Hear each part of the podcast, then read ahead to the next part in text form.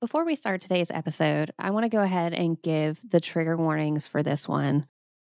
There will be discussions of, and this is alleged, domestic and child abuse, child sexual assault and rape, grooming, suicide, and false imprisonment. Listener discretion is advised.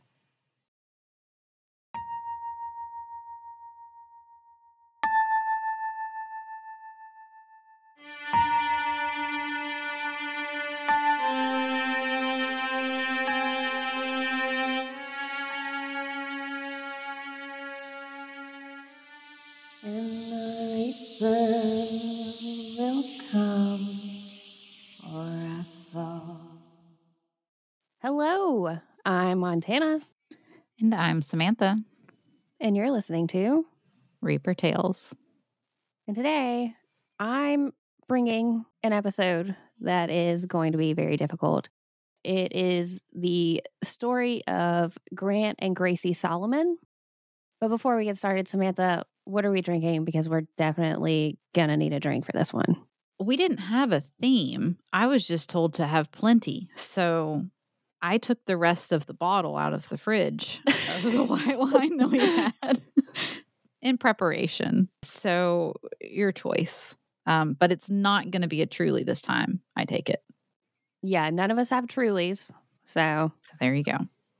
listen to us. We we changed it up. I have wine. Kelsey has some kind of drink. It's a vodka, orange vodka, and Sprite. She says it tastes like an orange soda, and I'm kind of jealous. That Honestly, sounds dangerous. it does. Well, this is uh, going to be a part two. This is going to be a two parter. There's just way too much information to simply put it into one episode. And this one, this one's going to be a little bit shorter than the second one in the information that I give you, simply because I know you, in particular, Samantha, are going to have a lot to say about it. And we're going to have a lot to discuss with it.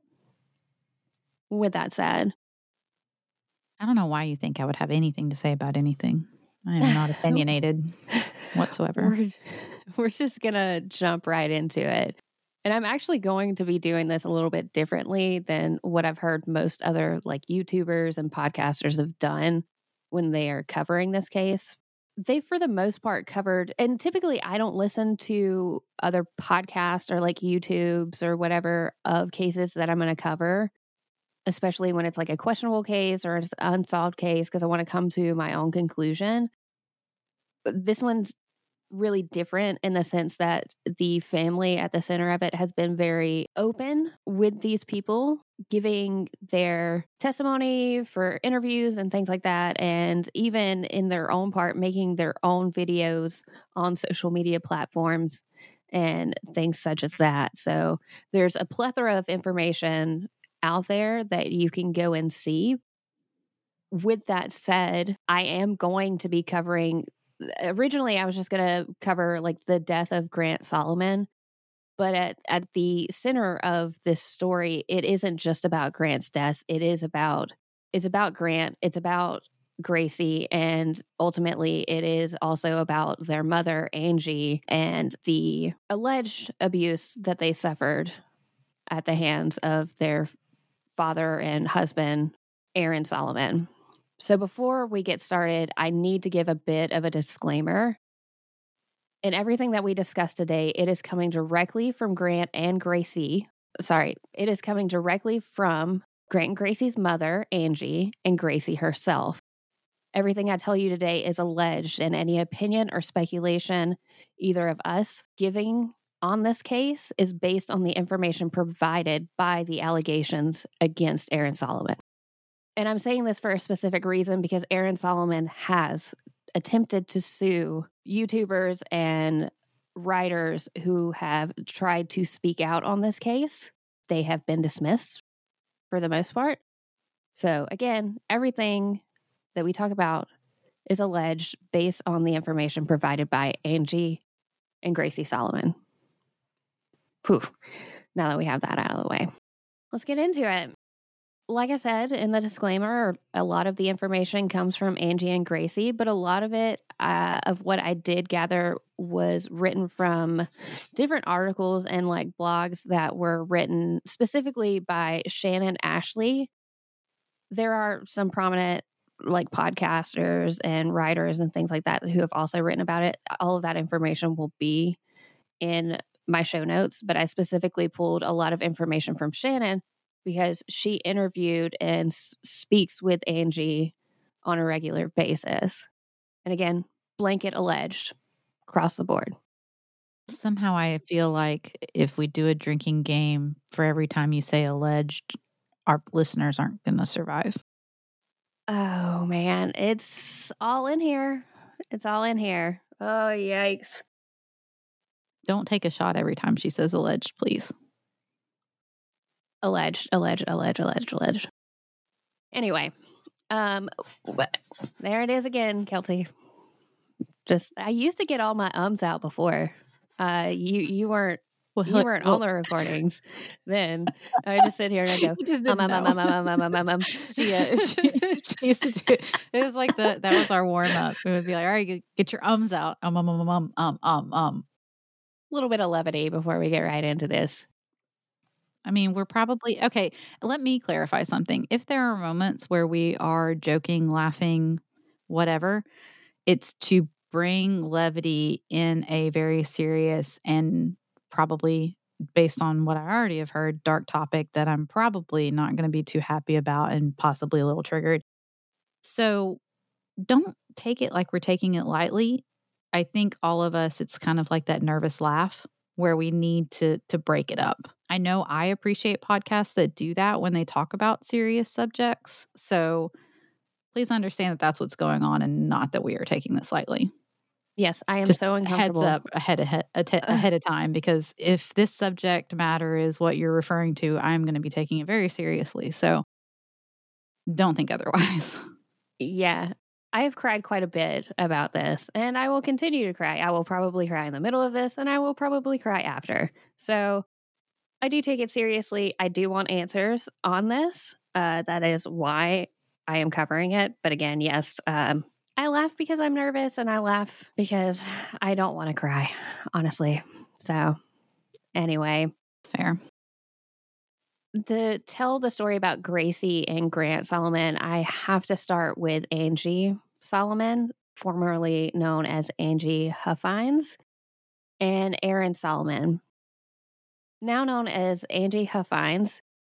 Aaron and Angie attended high school together, and according to her, he stalked her during that time, which she rightly found creepy. Years later, after she completed pharmacy school, Angie was trying to make amends to people she had been mean to in life, and Aaron was one of those people. She worried she was too harsh in her rebuff of him, which, like, no, girlfriend, you weren't. You're not obligated to be nice to people who are violating your space. Yep. So no. No, you don't owe anything to them. Yeah. So after seeing Aaron on the Nashville's Channel 4 News as the sports anchor, Okay, thank God you prefaced you explained why he was on the news. no, he I was was already getting worried. he was he was the sports Okay. anchor. He is a very prominent figure in the Nashville area, well known. He is has been, you know, the sports anchor there and he has also been on the radio station there and he he worked at like some financial something or other. It's it's later Merrill Lynch or something like that. Like he's he's a very well-known prominent person in the Nashville area. Okay, I gotta ask. He's a he's on the news as what a sports reporter, and then he Oh, works honey, for a financial firm. Like what the heck? We're gonna get to it. Just wait. We're just at the we're at the Okay, beginning. I know, but that just okay. It sounds and, like and never mind. I, I do have to like say some people that I've interviewed before. Like they had like a new job every three years, and it was completely different every time. Like well, you're going to be very familiar with Aaron. okay, and I will say that uh, this meat horror that I am about to tell you is this. I said it before. Shannon wrote about this after having an interview with Angie and getting her take on how Aaron and Angie had met. So this is directly from that article, but I have heard several other podcasters and YouTubers cover this. And in a lot of instances, those podcasts will allude to what I, I am about to say, but they they will typically say that Aaron and Angie dated for a very short period of time during this and then quickly got married. But I also wanted to talk about this part of it because if this is true, this is horrific. Alleged, alleged, alleged. Shot, shot, shot. This man, after receiving Angie's email congratulating him on his news or sports ball anchor thing, he he decided to respond to her with a three-page email.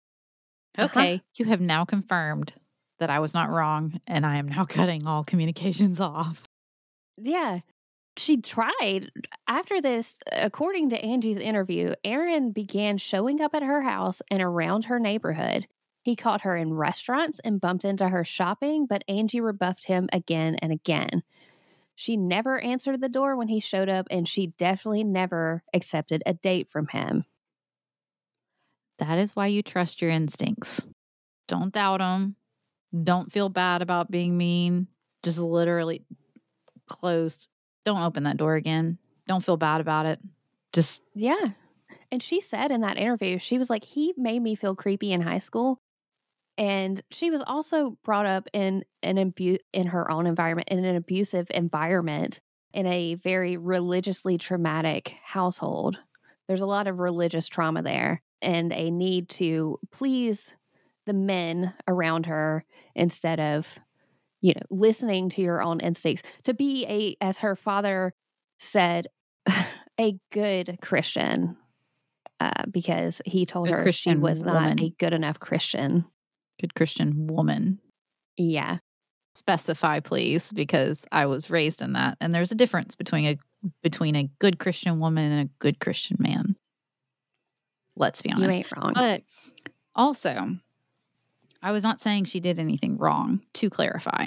What I was saying no, I know. is that's one of the hardest things for us to unlearn is that need to be polite and agreeable and smile. I owe you nothing. I don't know who you are. And even if I did, I didn't owe you anything. So if you make me feel uncomfortable, you have every right to leave. And if you don't do it voluntarily, I will make sure it's done. That's it. Yeah. And she says in that interview, she's like, I my hope is that in 20 years, other women, other girls will read this and listen to their gut. Yep. Listen to what that that bad feeling that they had, they will listen to it. And I mean, yeah. I think us women now growing up and having kids and being around kids or around teenagers, I think we are starting to I hope anyway, making an impact on them of them understanding that no, they don't owe anybody, not just men. You don't owe anybody anything. And it's not stuck up or arrogant for you to walk away from somebody who's making you uncomfortable. Oh, that is no. you protecting yourself. Period. Not at End all. of statement. Well, eventually Angie did break down and she agreed to have lunch with Aaron. But it was just lunch, and Angie says he was as creepy as ever. She knew in her gut this was not a good guy. So she kind of like, she tries to ghost him, but something happens. It was a year called 2001. Oh. And it was September. It was 9 11.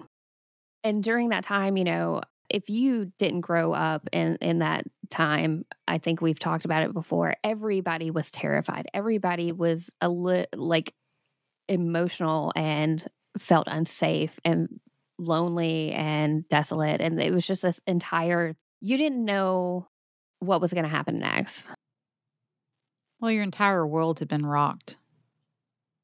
So i mean you didn't know what was safe anymore because those people yeah. just went to work one day and then that happened and nothing like that had ever happened before. So, yeah. So dur- during this time in in the article she doesn't specifically say that what she does next is because of 9/11, but my assumption is because it's mentioned right before. that it played a part into what she decides to do next because Aaron invites Angie to a Titans game and she agrees to go. Now, to get to this game, she was going to have to fly in a plane and stay in a hotel overnight.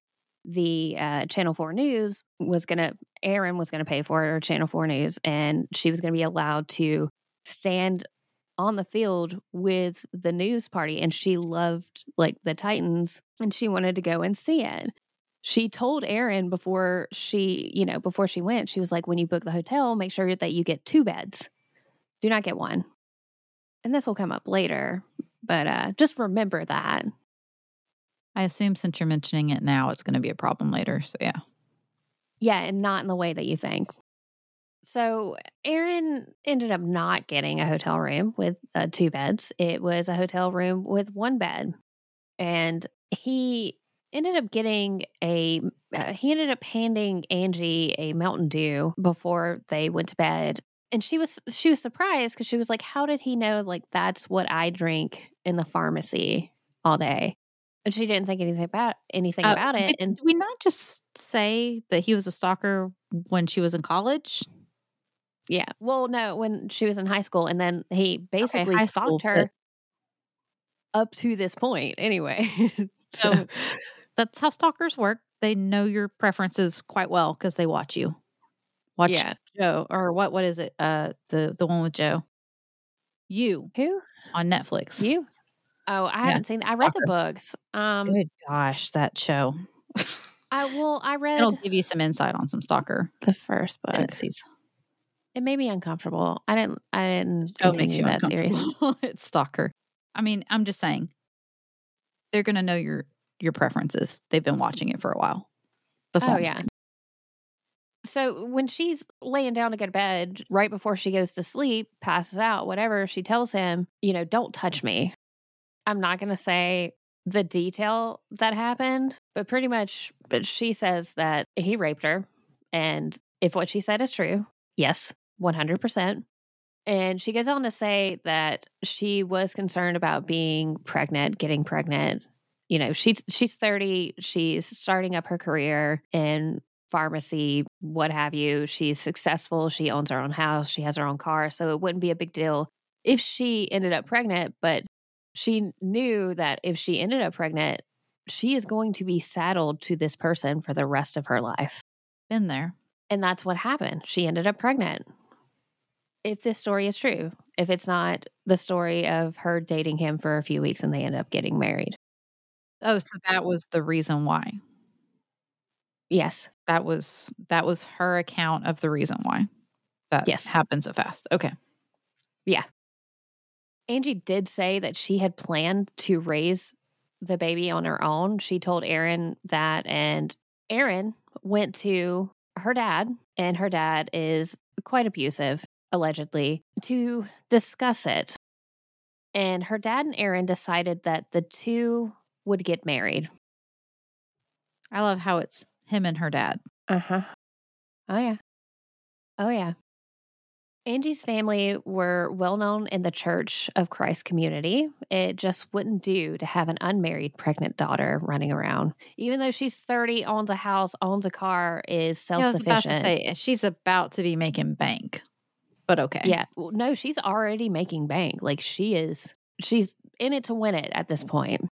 But she was getting to a point in this article, she says that she was getting to like a point where she was going to be able to get out from under the thumb of her father. And then lo and behold, another abuser comes along, you know, and just like uh, women can't fucking win.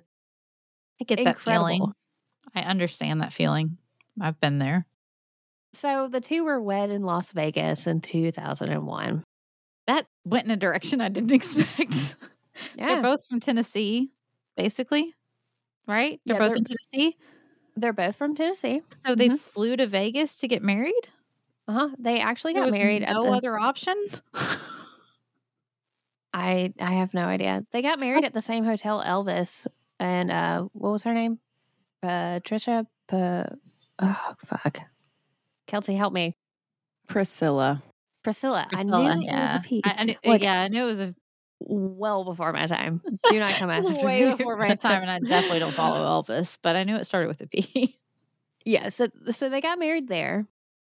And after they got married, Aaron immediately took control of Andy's life. He took over her finances. Again, she's a, suc- a successful Would pharmacist. have never And- guessed that's where this was going. Pharmacists get paid so much money. Like I used to work in a pharmacy. They get paid so much money. It's incredible. I mean, basically, the only ones that beat them out are anesthesiologists yeah, pretty much. because it's the same thing, only during Less surgery. stress. Less likelihood of being sued, a lot more money. Yeah. So he takes over her finances and he adds his name to her house and her car. I'm just not going to say anything. I'm just going to. Yeah. And I, they're both from well off families. I will say that. Angie's dad was a successful grocer. And I know in some articles it says that Aaron ended up getting like money from his family from time to time and things like that. But Aaron's Aaron's family was well off too. And I only bring that up because at some point here in the future, an aunt of his is going to die, a very wealthy aunt. And when that aunt dies, he ends up with a trust, a trust that pays him out thousands of dollars a month. A month. He is going to end up making way more money than any of us could imagine ever having from a trust fund. And it will play an important part in this. So, all of this is happening. Aaron moves in. He immediately starts controlling every aspect of Angie's life. Then came Grant and Gracie. Grant was born June 13th, 2001, and Gracie October. I say 2006, but it might have been 2008. I think it might have been a misprint from where I, I've seen it because some people say that Grant and Gracie were four years apart, and some say that they were six years apart. I don't know which. I'm I'm unsure of which one it is, but you know, take that with what it is. They were Angie's entire world, a spot of brightness in the world she had been shoved into. And in 2008, Angie found out that Aaron had been cheating on her with multiple women. She also believed he was grooming several high school age girls and hiring sex workers. In 2011, Aaron told Angie that he quit his job at the news station. However, there were rumors that he'd been fired after inappropriate contact content was found on his cell phone and computer. That would do it. I mean, yeah, a news station's not going to want to have anything to do with that. no, no, no. Well, and he, here's the thing: he ended up And and they would fire without releasing why. Exactly. In some articles I found, the timeline is a little bit iffy on this. I'm unsure which one is true. I typically err on the side of like the victim and their account. But from what I've gathered, Aaron actually quit his job at the news station when Angie opened up a very successful apothecary store. And this is from that article. All of this is alleged, but he began stealing stuff from the apothecary, money, the stuff that they sell in there, and things like that. And eventually, she they ended up closing it down, and so he like went back. To, I, I'm unsure. He went back to the news station, asked them to take him back on. They did take him uh, back on, but quickly he was fired again, or fired this time. I don't know which one is true. What I can tell you is the man job hops. And during this time, it was increasingly like getting worse and worse. So, you know, do with that what you will. It it is uh, he did have like a co-host or a co-news anchor post something about hating, you know, hey, I've seen like, you know, Aaron hasn't been here just wanted to say he's moved on to something bigger, better. Like, obviously, they're not going to say anything. They're a news station. The last thing they want is news on somebody who's reporting news on their news station. Yeah. And he allegedly told Angie that when he went back the second time and they inevitably fired him, he said that they fired him because they had told him to lie about something on the news and he refused and so they fired him. My guy, you're a sports what anchor. a stand-up guy. You What the fuck are you gonna were lie told about? to lie about the score of a game and you didn't do it. Congrats. My God. which is Yeah. easily verifiable. Obviously, not the case, but whatever. Also, by the way, let's just go ahead and take a tea real quick. That's what people who are like narcissists like to make themselves the victim. I was trying to do the right thing and then they fired me for it. Oh, okay. Sure. Again, It's not like we have to worry about HR lawsuits or anything in this day and age, but sure, sure. That's- you're that's a sports happened. anchor. What what what are they having you it's not like you're a political like reporter it, you're You could voice your opinion on us as a sports anchor, and I feel like you'd still be fine. yeah Let's be honest. oh my god That's what all. That's basically all they do. You could have just gotten on the news recently and been like it's about time Saban retired. And you'd still have a job. I know if it, anybody outside of alabama is really Everybody out, every single person, including some Alabama fans, believe that. But anyway, I digress. yeah anyways so from there he ends up going to a radio station. He doesn't last long there. And then in I 2014 couldn't see how attractive he was, so it didn't last as long. right ah god i really don't mind being around you it's just when you open your mouth that's really the problem and You know, I've said that to people, and they somehow get offended. I don't really understand, but whatever. you have a voice made for television oh yikes i i have a face for anything i am fucking gorgeous and so is Samantha. You're not lying. In 2014, Aaron began working as a financial advisor for Merrill Lynch. The fact that those words came out of your mouth, just I take it personal. I can't help it. You know what? If he can do it, so can I. But I'm gonna was in go- when? What was the year? 2014. It was Uh, after. Okay, It was after. but it was Merrill Lynch. Yeah. Yeah. Uh, yikes.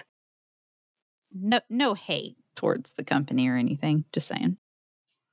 I don't work in the financial. That's, a, that's honestly that's a company. You either you either got it or you don't. So if he only worked there for a year, year and a half, that's not surprising.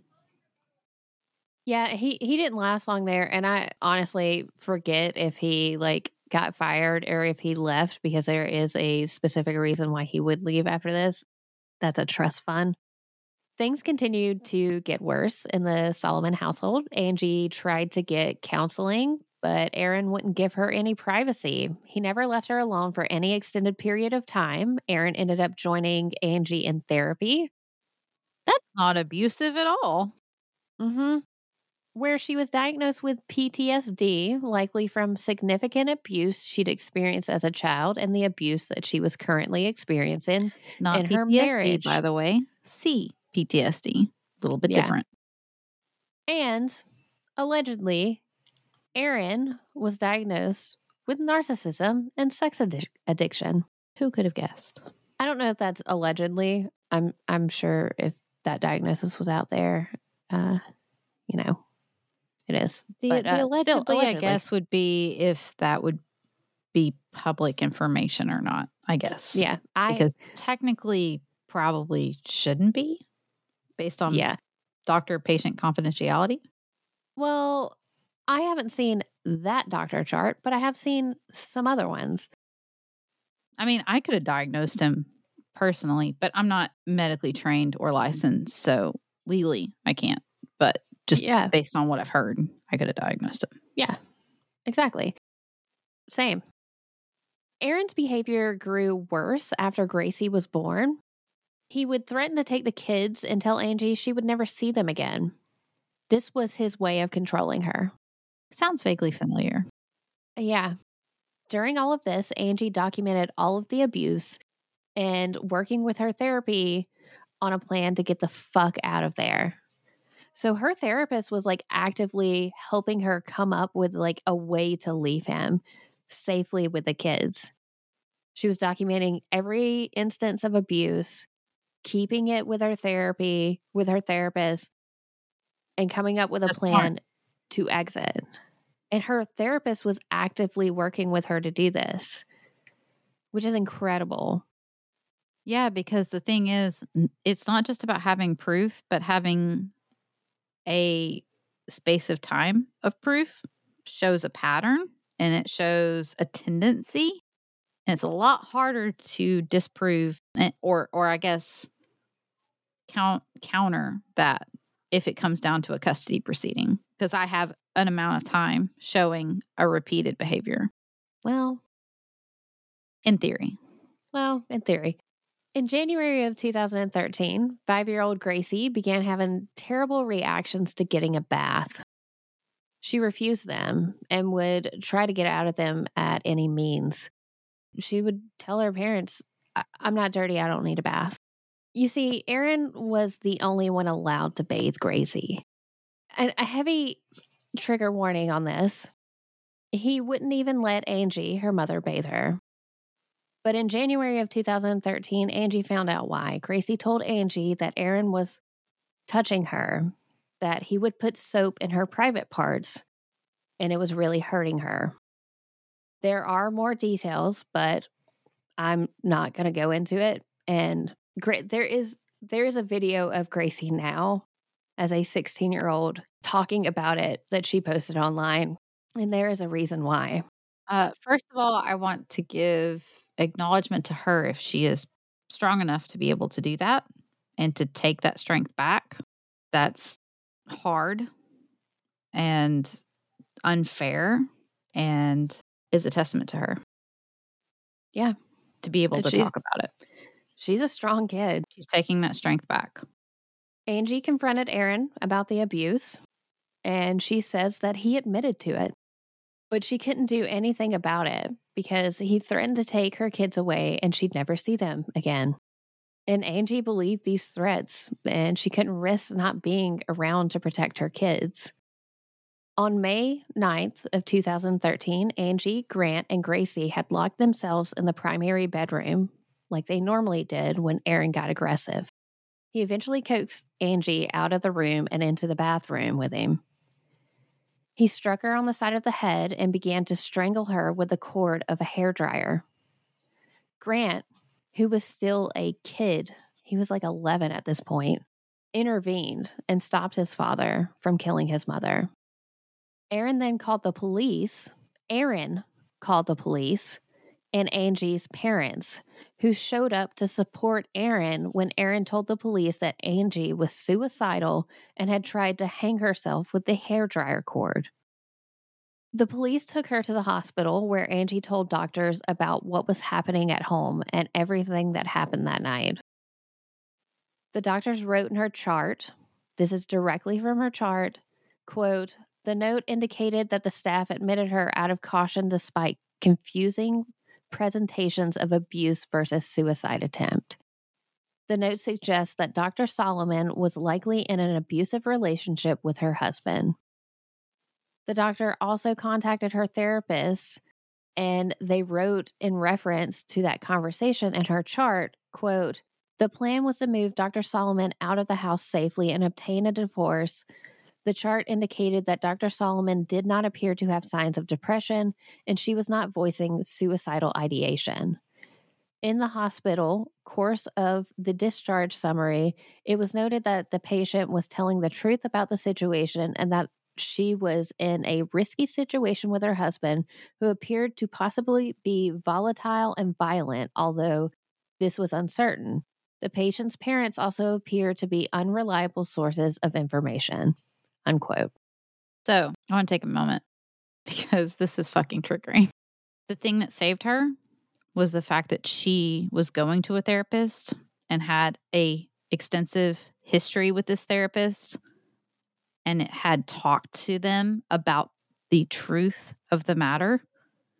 And so then this therapist could then go and say, I've talked to this person for X amount of time and we've been making these plans. We've been talking about these things. She has been honest with me about these things. And so I can advocate for her.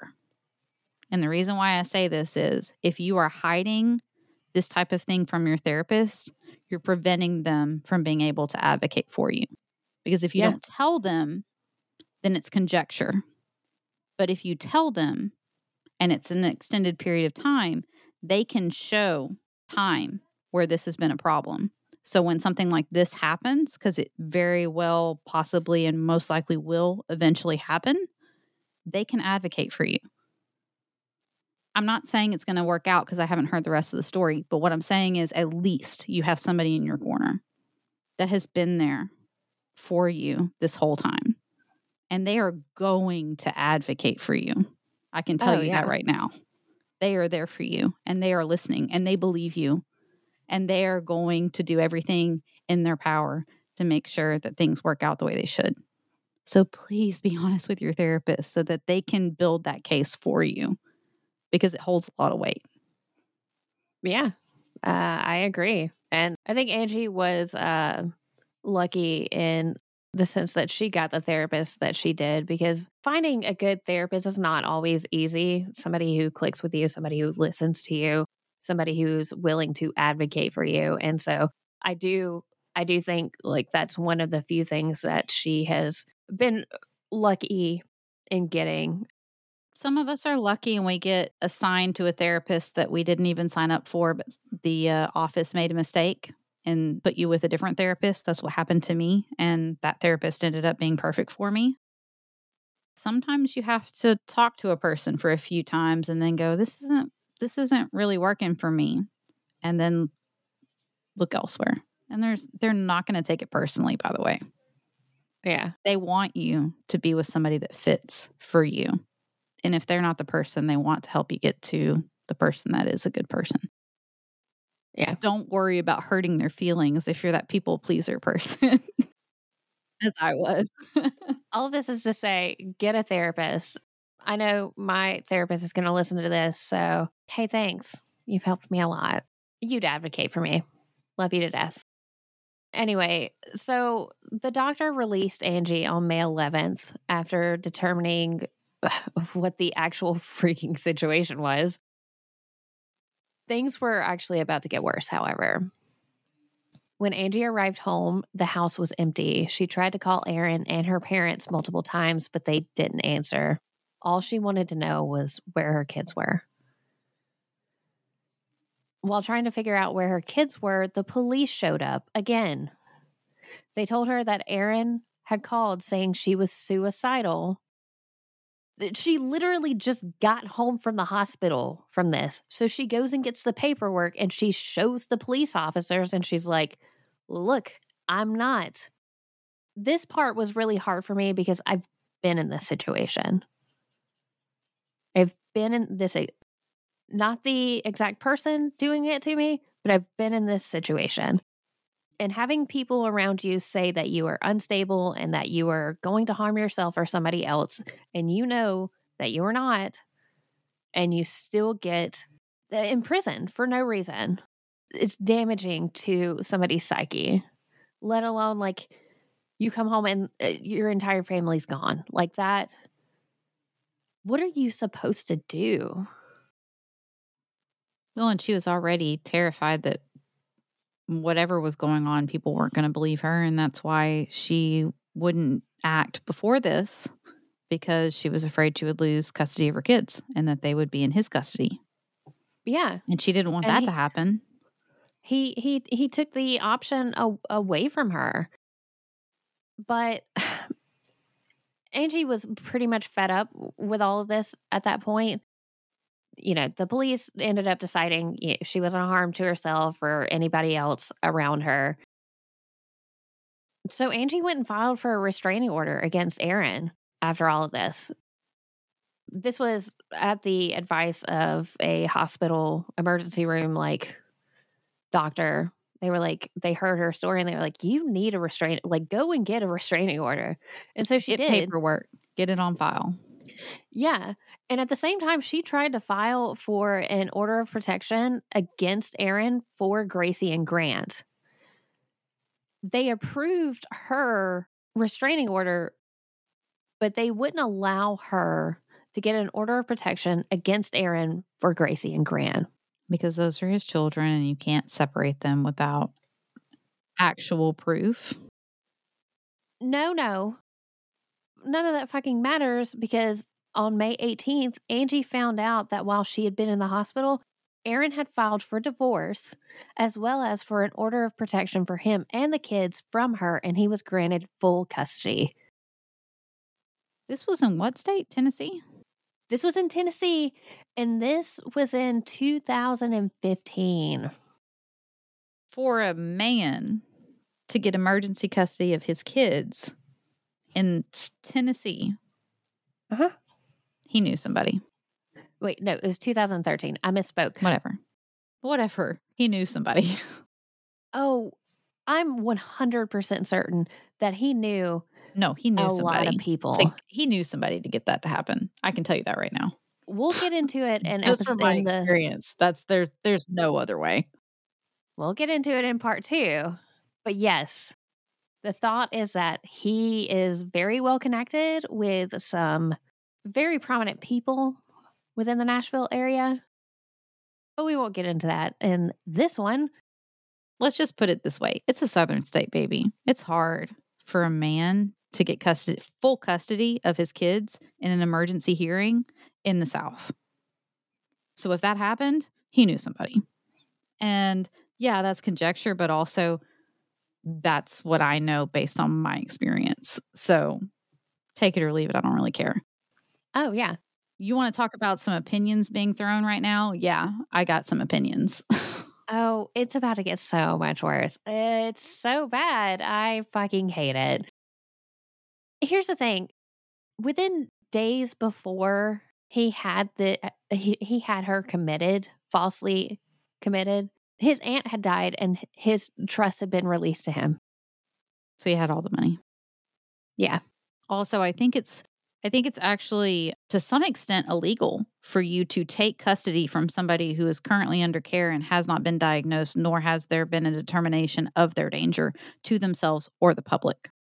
oh I'm not going to say it's illegal, but I'm just saying like I feel like having a court case where the other parent is incapable of being present nor are they capable of pre- presenting testimony nor do you have any kind of doctor's testimony saying they're actually a liability to themselves or the public you literally have no proof. I feel like that's not how it works. If you think that that's illegal or unjust or unjudicial or whatever wait just just wait oh my god um also we're I'm talking about kinda- conjecture i mean it's kind Yeah. of what it sounds like happened in that court hearing i'm just saying Yeah. Lots of it. Kelsey's also looking it up, so I was trying to, to delay. oh i know she like sat up Yeah. So basically, I just typed in exactly what you said. Can someone take custody away if a parent is in the hospital? I didn't specify, but basically, it Tennessee. says having a mental health diagnosis does not mean a parent is unable to have custody of their child. If a parent has a mental illness, the court will typically consider the severity of the illness, the treatment the parent is receiving, and the impact of the illness on the parent's ability to care for the child. Now, in regards to being in the hospital, without the mental health aspect, it says the family court's decisions are based entirely on the child's best interests. If the court becomes aware that your illness is seriously interfering with your ability to care for your child, they may be left with no other choice but to give your primary physical custody to the other parent. yeah but this isn't something that happens in a week or two weeks or three weeks like It this is an extended days. hospital hospital care situation where it's actually a problem It was three days. yeah no that doesn't i can tell you right now courts don't move that fast Well, they do here. Aaron, wait what year was that 2013. Hmm, i don't know maybe they've slowed down since then Aaron immediately began to control Grant and Gracie. He told them what they would eat, when they would go to the bathroom, who they would spend time with, and anything else that happened in their life. They told friends and their mother that they were kept on a strict diet. On May 26, 2013, Aaron brought the kids back home along with Angie's parents, and he told Angie if she behaved herself, they would stay. But the next morning, under the pretext of getting Dunkin' Donuts, Aaron took Grant and Gracie away from their mother again. Grant allegedly tried to jump from the moving vehicle when he realized they weren't going back to their mothers. Okay, so let me ask clarification questions. He filed for divorce and then what? Immediately got it approved without her signing any paperwork? Yeah. Well, no, no, no, no, no, no, Not legal. He he filed for divorce. They haven't officially gotten divorce at this point. This is only a month after. So there's so there's no custody arrangement whatsoever. there is a custody Legally. arrangement. He he gets he gets temporary full custody under an emergency filing. which allows what custody for her? None. He gets No Full- visitation either. no nothing. Everything it, it doesn't ma- it doesn't matter because he has full custody. He he set the You can have terms full of custody this. and then also have visitation. There, there is a difference, but that's why I'm asking: Does she have visitation rights? At this point, I don't think so. It was an emergency thing, you know, unfit mother, blah, blah, blah, blah, blah. So, Despite the fact that she now has a hospital and doctors and her therapist all saying she actually doesn't have anything to be worried about. I'm so glad you brought that up. There was a court Okay. hearing on June 21st for their divorce. And during the hearing, Angie's father and sister made statements in Aaron's favor. However, yeah, I know her her whole family is fucked up and that's a story within itself, but again, uh, I I can't get into that. That's more child abuse and go and read the articles I'm going to put in the show notes if you really want to do a deep dive into it. I don't have the emotional bandwidth to do that and record it. However, medical experts testified in Angie's defense. They stated she was not suicidal and that she was a victim of domestic abuse. Multiple doctors stated this in that divorce hearing. Even with all of that, Judge Philip I'm going to say that for the people in the back. Philip E. Smith granted Aaron full custody of Gracie and Grant. He also ordered a full mental health examination for Angie before she was allowed to have any contact with her children. This independent doctor selected by the court returned with a report that agreed with her previous evaluations. Judge Smith later dismissed this report entirely, Full continuing to shit. stand on his ruling to give Tell me you're not paid. custody. Tell me you're not paid. Go on. Try. Try. Try and tell me that you were not bought. That's bullshit.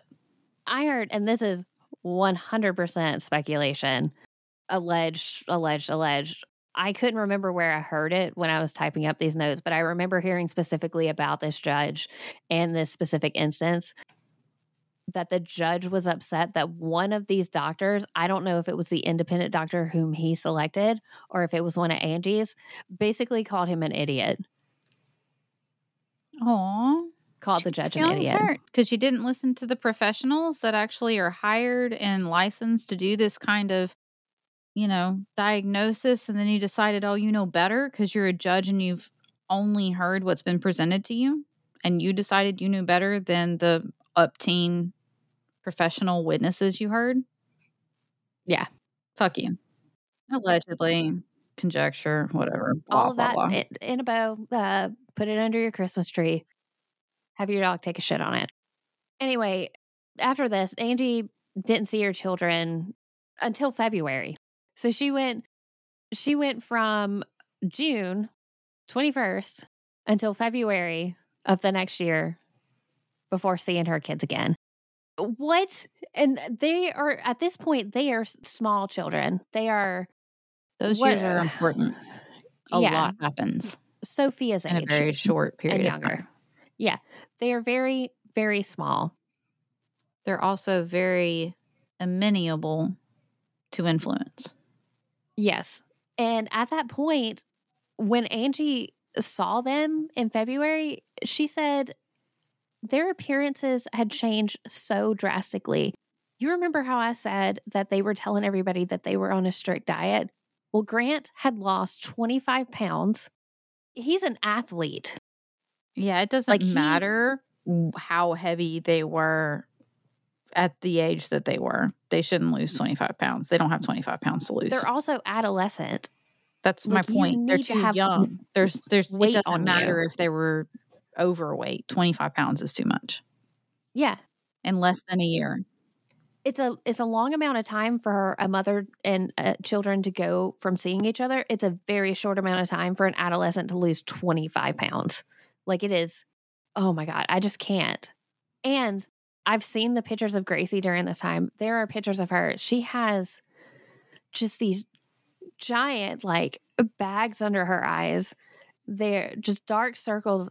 It looks like she has permanent like black eyes and she just looks haunted. And she's like 8. She's 8. And Angie just said she didn't recognize her children after a few months and they had just been in this like abusive relationship for months on end. And not only that, Aaron had told, allegedly told Grant and Gracie during this period of time where he wouldn't allow them to talk to their mother that she had died. This man is a, if this is true, this man is a monster. I just I, I honestly even I I just can't. Aaron wouldn't let Angie see the kids outside of sporting events after this. And during one sporting event, Gracie told Angie that Aaron was still sexually assaulting her. He still bathed her at the age of eight, which is too old. Yeah. It's it's way too old. She details what I'm I'm not going to give the details of what he does to her in the bath. You can go and find it yourself, but she details what Aaron is doing to her and Angie thankfully records it on her phone. So she documents this. In March of 2015, Gracie FaceTimed Angie without Aaron knowing and showed her mother bruising on her inner thighs. She didn't know where she had gotten them. Angie took screenshots of the FaceTime conversation and added it to her documentation. Gracie also told her mother that she sometimes got extremely sleepy for no reason and would wake up in her father's bed. When Gracie asked Aaron about the bruises, he told her it was from her bathing suit. Have you ever No. have you ever got No. No, me either. Even if it was like the long, short shorts no. bathing never. Not once.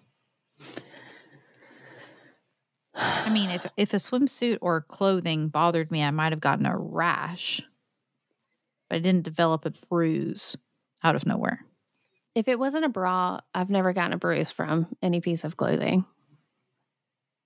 Fair. Yeah.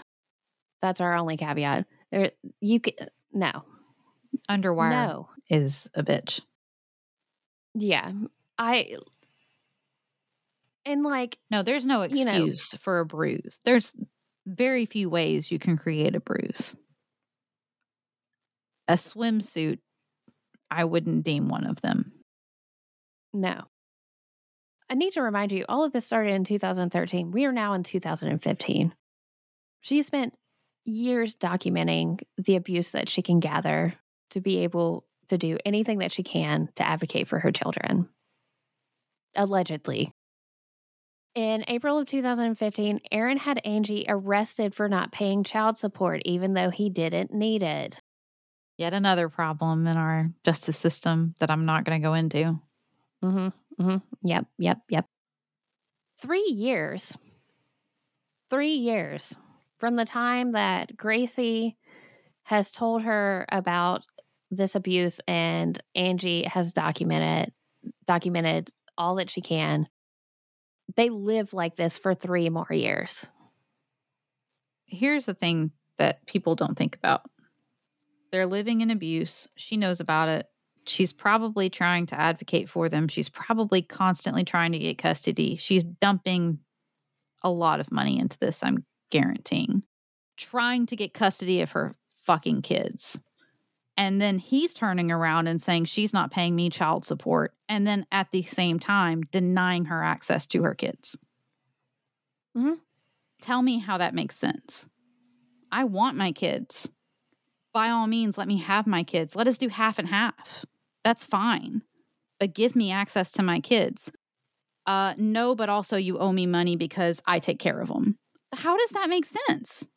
This man is making tens And of this happens thousands of dollars. across this entire fucking country. And it's notorious in the South, but it happens all over this country. And sometimes it's just, sometimes there are people that don't care, but a lot of times there are parents who want to be a part of their kids' lives and they're not being allowed to, but then being forced to pay somebody else for their care. And they're not getting the appropriate It's a good care. old boys club. But this is not a personal issue for me, so I'll be quiet. so they go this whole time, they're living under the thumb of Aaron's alleged abuse. Angie tried to tell anyone who would listen what was happening, but no one believed her. Grant and Gracie told anyone who would listen what was happening, and they wouldn't listen. And we will get into more of who exactly Grant and Gracie told because it is people who are, ah, God, it's fallen out of my head now. They are anytime abuse happens, they are the people they're required to do something about it. DHR? No, no, no, no. CPS? Anybody, they're um, it's called a mandated reporter is required to make a That's it. report if Oh, yeah, like Yeah. teachers are mandated reporters and other mhm, therapists. therapists. sure are. mhm. Yeah, I've had to report before while I was teaching. Yeah. Mhm. And technically, financial consultants actually are um, to some extent, not quite to the extent of teachers and doctors, but if we know that abuse is happening, we're required to report it to our risk team if we know of any Mul- abuse. They told multiple of these reporters, and uh, not only did they not do anything about it, some of them told Gracie to stop talking about it because it would give her a bad reputation. And we will get into more of that in, in part two because those people, that school, that church, what what have you, now has charges against them, thankfully. Reasonably so. Reasonably so. In July of 2018, Grant and Gracie had forensic interviews done by a social worker from the Davis House Children Advocacy Center. And Tamika Sanders, a detective with the Wilmington County Sheriff's Office. Sanders opened an investigation when she realized that Gracie was being sexually abused. After the interview, Sanders contacted the Department of Child Services, DCS, who told her not to investigate the situation any further, and Sanders listened. Grant and Gracie tried to run away a month later, but police found them. And on Aaron's request, they were returned to him. And he specifically said on this, return them to me so that they are scared and they learn their lesson. Allegedly. I'm just going to keep saying it. I hope our listeners are still alive. I know. Just re listen to it and next time take a shot of water every time that I say it, please. That's our way of your mental health note. Take your water. yeah, drink your water, you thirsty bitches. Angie had a plan though. She had filed for emergency custody, citing neglect and abuse of Grant and Gracie on August 17th. Aaron, Gracie, and Grant were at a baseball tournament in North Carolina that weekend. And it never specifically said that she did it because she knew they were going to be out of town. But my thought, when I first heard that, my thought was, okay, they're out of town. He's out of town. He's out of like the He's vicinity. the jurisdiction. Yeah, she can file. The problem is that Aaron, somebody, somehow he found out she was doing this and he immediately got in the car, got Gracie in the car with him, and headed back. But Grant didn't go because he had a baseball tournament. On the way back, Aaron got a hotel room with one bed. Gracie made a video testimony where she detailed to the court how her father had raped her that night before they were on their way. The judge refused to watch this video the next day. Oh, I'm sure it was very uncomfortable for him. Mm-hmm. Yeah.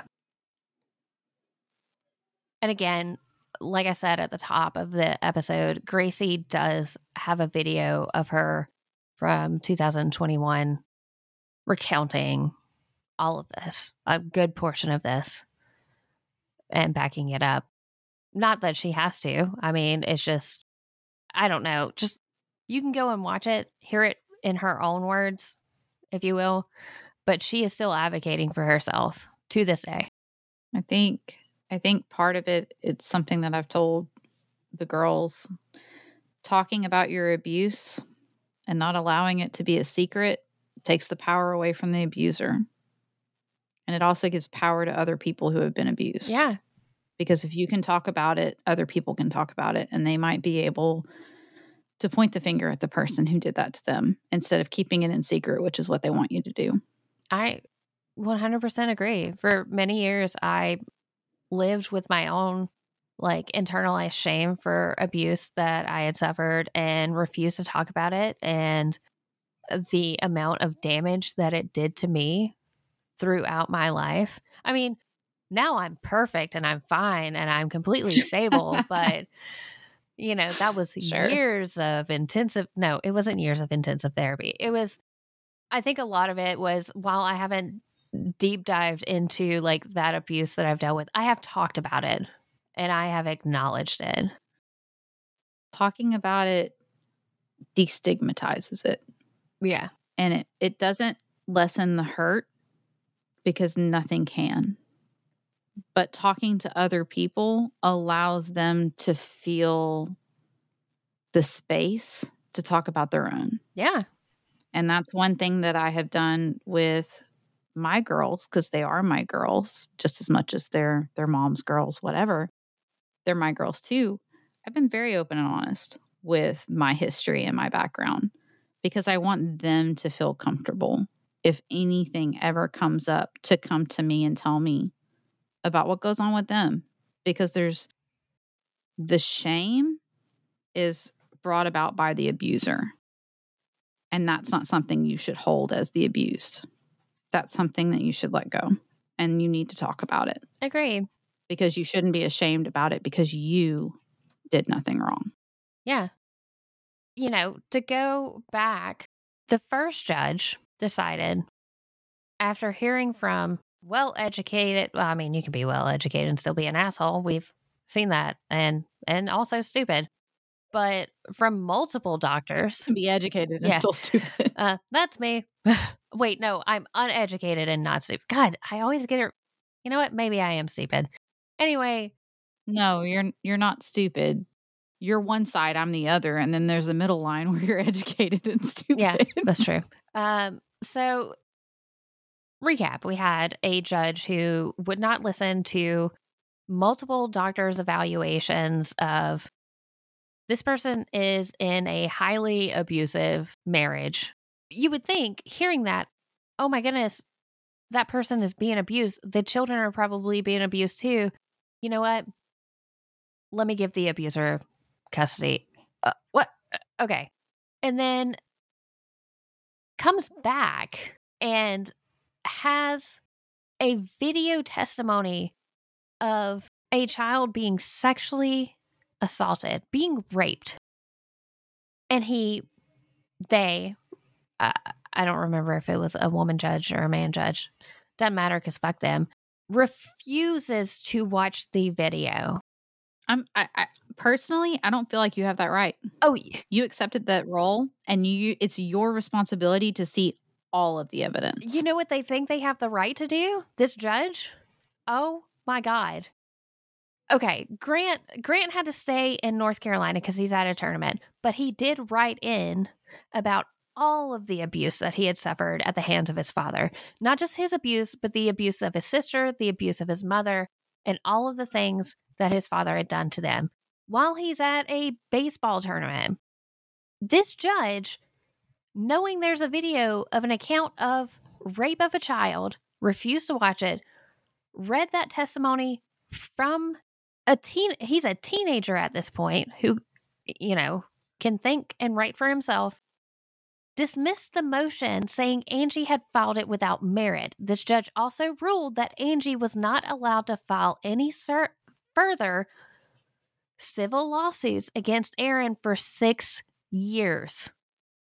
She could not file any charges against him to fight for custody, to do anything for six years. Yeah. Uh, oh, yeah. Yeah. what the fuck? what the fuck? You, know, can't. It's, funny. it's unconstitutional. You cannot do that. buy. A judge cannot do that. It's amazing what money can buy. yeah, it's amazing Yeah. what money can buy. That's uncon. That yeah, that's that's That illegal. is- that's That is actually that's complete bias. unconstitutional. You cannot. A judge cannot do that. I don't think that a judge can do that. Kelsey can look it up. I feel like this is state, and I feel like you could probably appeal, but the process is going to take a long time, and it's going to cost a lot of money. You can't. And I don't think you can appeal a civil suit. It's going to be an issue. because it, it's at this point it's civil, and she cannot file any civil suits against Aaron. It, uh, I just don't. I don't feel like that's a ruling a judge can make. That you can't file. I think uh, okay, I can tell you right now, if he made it, there is some small smidgen of a law that he can get away with it. Otherwise, it wouldn't have gone through. every single podcast. That being said, does it mean that it was lawful and it cannot be fought? No. It can be fought and you can find a way. every single podcast I've listened to, and one of them in particular was with two retired detectives, have said, "I don't think you can. I, I we work in law. I don't. I don't think you can do that. I love that it's detectives, but they're not lawyers. They're not lawyers, So but they know more that than is we a do. little different. I mean, they know a lot, but they're not lawyers. So I'm just saying, if it, it could have been fought, she probably would have been able to get somebody to jump on that. Just to be perfectly honest, f- unless it was a let's. All right, let's play devil's advocate. Allegedly, allegedly, allegedly, allegedly times fifty thousand. Please don't take fifty thousand shots. Please don't. That would be awful. You would not remember the rest of this podcast anyway. Anyway, a lawyer would not touch a case that that judge had been a part of because it's a losing situation. If you can't appeal it, then that means that you can't go to anybody else. That means you're just going to keep going to that same judge and it's never going to go anywhere. So no lawyer's going to take it. Oh yeah, So it's a waste of time, it's a waste of money, and you're never going to get any other response. yes. So, what is your response in that situation? What if it was illegal? What if there was no constitutional right for them to do that? Okay, well, then what's your next step? And is a lawyer going to be willing to take that next step with you? Yeah, I no yeah. Uh, is it worth their time and money? I will say that I don't know if this ended up being Angie's attorney. I, I think it was. But the attorney that was helping her initially, when they found out that Aaron had filed for emergency custody and things like that, was actually Angie's friend. So I I don't know what type of I don't know what type of friend that was or if they had lawyer fees associated associated with that. I do know that if I were a lawyer and you were going through a situation with that, I'd be like, pro bono, bitch, I got you all day long. Let's do this. I will lawyer sun up, sundown. Let's get this going. It's here's the problem. Anything to do with oh god, this is I'm I had makeup that looked nice before this episode because I had to have it for work. Here's the problem when it comes to this stuff. It's a he said she said best case scenario. Worst case scenario, somebody's being bought out. Somebody pays enough money to get a good lawyer that can trick the judge. These situations are never I- uh, ideal, at least not the ones we hear about. They're never good because you've got a child who has to choose between their parents half the time. And the other half of the time, the judge chooses for them. And a lot of the times, it's wrong because it goes to the person who has the most money. Uh, yes. Yes. Yes. uh, 100%. But also There's just, it's fucked. in this situation, It, it's not a good situation. And this situation is in this one of in the this situation possible. both kids who are now at an age where they can they can uh, you know they should advocate for them. They should be able to advocate for themselves. advocate for themselves are saying we are being we are being so abused and none of you will listen. And they're saying, meh, deal with it. No, that's not true. It, just continuously dealing with this situation. And I just can't, it's, this is such, mm, it's such a good, if this is true, if any, if, if an iota of this is true, this is a good old boys situation. Honestly, I'm to just tell you from the things that I've read and the people that I know and the situations I've heard of. This is very true when it's the opposite side. This is one of the few, it's not the only time. I've definitely heard of it before, and it's usually somebody with a lot of money, but it it can be very one-sided. And regularly it's on the other parent's side without actual reason. Yeah. So it's either a bias before anything even gets started or it's a monetary bias but it's typically one or the other this is and then sometimes sometimes you have an actual judge that's listening to everything and and will rule fairly. Yeah not but always.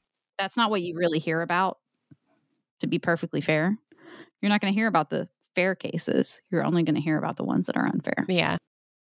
We're going into like an hour and a half at this point. We're almost done with part one. Your fault. But uh, this is, and I will throw it to Kelsey, like, because I got her into Sinisterhood podcast. This is one of those instances where I, I wish, I wish we had Heather here because she could tell us like the legal ramifications for situations like this. One of us needs to go to law school. Not it. I already have a master's in finance. I've done all my schooling. It's I guess it's on Kelsey. Oh, don't Kelsey. I already have a degree too. Listen, just because I don't have a degree doesn't mean that I have the the attention span to get a law degree. Okay? All right. That's accurate, but I can't completely switch majors. Sorry. Fine. That's way too much school. All right. Well, anyways, let's we're going to wrap up part 1. On September 16th, the same this was the same year and I, I just have to say that after that rule, I, I forgot to say because some of this stuff I didn't put my show in the show notes. I just remember it because I have been inundated with all the information on this. After that ruling, where they said that Angie could not file any civil cases for six years, which basically means she can't file anything against him until her children are adults and they can legally advocate for themselves. Gracie had to leave with her father and drive back to North Carolina alone with him. Uh huh. Yep. Yep. Yep. Yep. Yep. Yep. So, allegedly, keep that in mind. Allegedly, that judge has to live with that for the rest of their lives, and I hope they do. Oh, yeah. So, a month later, on September 16th, the same judge who refused to watch Gracie's video testimony held a new hearing regarding custody. Two of Grant's friends attended, planning to testify for their friend, but the judge wouldn't allow it, even though they allowed Angie's father and sister to advocate for Aaron. They would not allow Grant's friends to also come in and advocate for him. I understand that they're minors. That doesn't fucking matter. It's all witness testimony in the end. Surprisingly, though, the judge agreed to watch the forensic interview that he'd refused at the prior hearing. Partly through, this judge had to stop watching it. He ruled that the children could stay with Angie. However, he later decided that only Gracie would be allowed to stay with Angie and that Grant had to go and stay with his dad, Aaron, because he was a big boy. That's somebody who doesn't want to admit that they were completely mm-hmm. wrong, mm-hmm. only partially wrong. Yeah. He was like, Grant can take care of himself. He is a six foot, whatever, athletic dude. It doesn't fucking matter. It doesn't matter. It's still his son, which means there is not an equal source of power here. No, that's not. not how it works. On the morning of July 20, 2022, our year of COVID. This is two years after that hearing. Aaron Solomon called 911. He told them that Grant's Toyota Tacoma must have rolled backwards over his son while he was collecting his baseball equipment from the car. It dragged him across the parking lot pavement and down into a rock ditch where Aaron claims that Grant became trapped under the weight of the truck after it rolled over him. At the hospital, Grant's body was found to have very few injuries no road rash, no tearing of his clothing, only three bruises and lacerations to the back of his head. Despite the fact that the cause of death was assumed to have been cardiac arrest caused by blunt force trauma to the head, there was no autopsy performed as Aaron had declined to have one performed in the hospital paperwork. The hospital reported that Aaron also declined helicopter transport, but it is unclear why they made the decisions about Grant's care based on Aaron's wishes rather than Grant's best interests. In next week's episode, we will go over the investigation that took less than an hour the school and the church's participation in the continuation and cover up of the abuse of Grant and Gracie, and some theories as to what actually happened to Grant Solomon in that parking lot that morning. I know you haven't gotten very much information about what happened to Grant so far, but there is a petition I've linked in the show notes that you can sign. It is a petition to simply reopen the investigation into his death, which we can all agree should happen regardless of everything else that I've said. Less than an hour is not enough time to investigate a death. So please go to the show notes and sign that petition if you feel so inclined. I would ask you what you think, but we have given our opinions quite frankly throughout this. And I'm exhausted. So, all right. Well, we'll be back with you guys next week with part two. Again, go sign that posi- petition. Also, there are, if you feel so inclined, there are donations that go to the Free Gracie Fund and the Justice for Grant Fund that we will also link in the show notes. Uh, this goes towards like legal fees and investigation fees and things like that. And also advocating for Gracie to be in a better uh, situation than she's in. So do that if you're so inclined and if you have the means to do it. Anyways, until next time, we love you. We mean it. Okay, bye. The Reaper will come for us all.